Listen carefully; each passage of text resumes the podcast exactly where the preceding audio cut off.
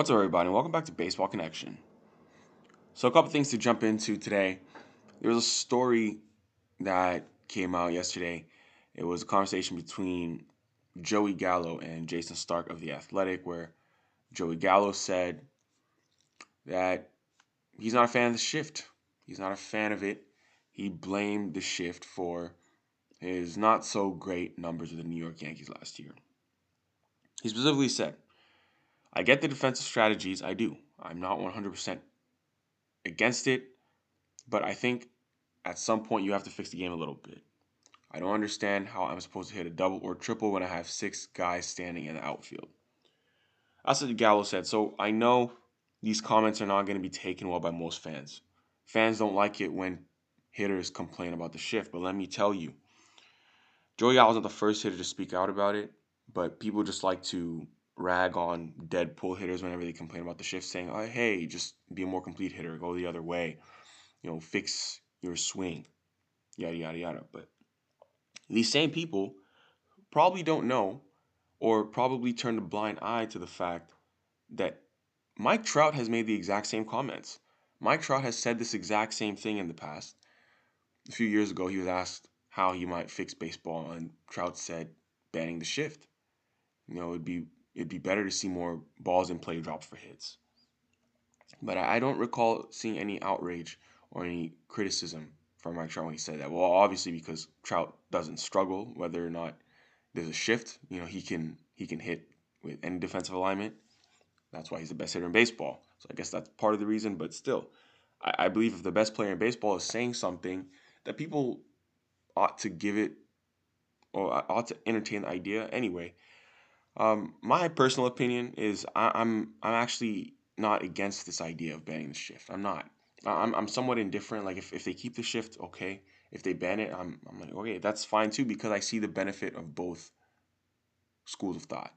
If you have the shift, I see the benefit because it's just teams trying to do their best to win games. They're using the data they can.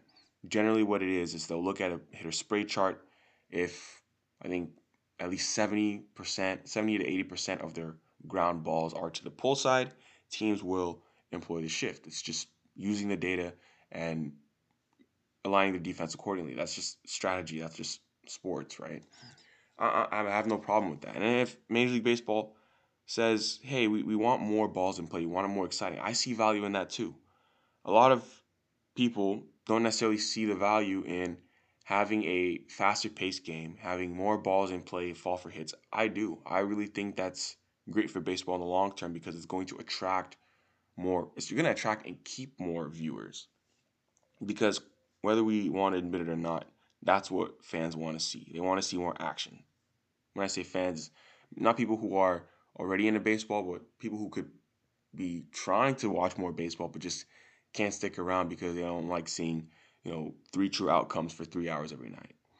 They want to see more, you know, balls hit and play fall down for hits. They just want to see more action. So banging the shift would definitely be a way to do that. And I have no problem with that. So, but of course, it's not going to sound great when it comes from Joey Gallo because people are going to be like, hey, why are you blaming the shift when you have a 38.6% strikeout rate? Know, that has nothing to do with the shift. You're striking out way too much. And you also struggle making contact with pitches in the zone if you look at his statcast numbers. So I would say he's he's not necessarily the best messenger for this, and his message is going to be obscured by the fact that he's struggling elsewhere. But I think Gallo has a point. In other news, Joe Kelly, he is hoping to resign with the Dodgers. So the Dodgers, re- oh sorry, they declined his twelve million dollar option in favor of a $4 million buyout after he suffered a bicep strain during their NLCS showdown against the Braves. And Kelly hit the free agent market for the second time in his career, and he didn't sign before the lockout was implemented on December 2nd. And he's actually since been rumored to be a post lockout target of the Cardinals, but Joe Kelly said on a radio appearance in LA that he he hopes to remain in Los Angeles and he he thinks that there is mutual interest. Well, he said that. He says, obviously, I want to come back and be a Dodger, and the interest is mutual. So you've got to make something happen. So his mention of mutual interest is probably in reference to interest they showed before the lockout because obviously they're not allowed to be talking, at least not officially at this time. But that that would be great. I mean, it would mean that Kelly is willing to, or both sides. Kelly's willing to pay. So Kelly's willing to play for what the Dodgers will pay him. The Dodgers are willing to pay what Joe Kelly wants to an extent.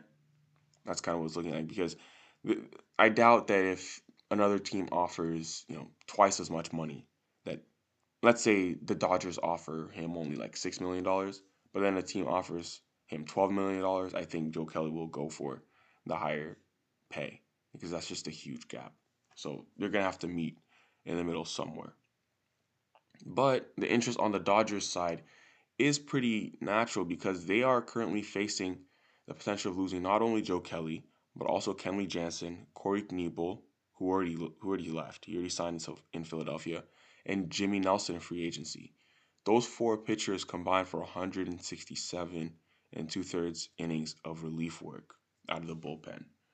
So that's a lot. Uh, that's a lot of innings, and it would be tough to replace all that in one go. But Kelly himself, he enjoyed a nice rebound campaign in 2021 after being limited to 10 innings in 2020.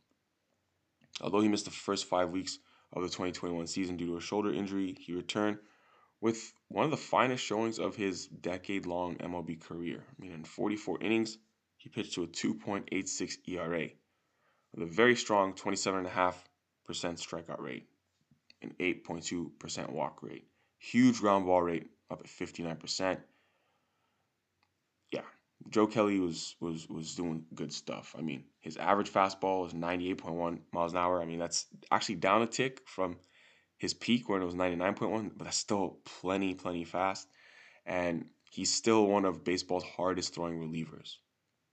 So, mutual interest there. Joe Kelly is looking to return to LA, and we'll see if they do bring him back. But, and then finally, there was no substantive progress between MLB and MLBPA in labor talks. I'm not really going to go much into it. They are continued. They're at a continued standstill, and we'll see if that February 28 deadline gets here without a deal.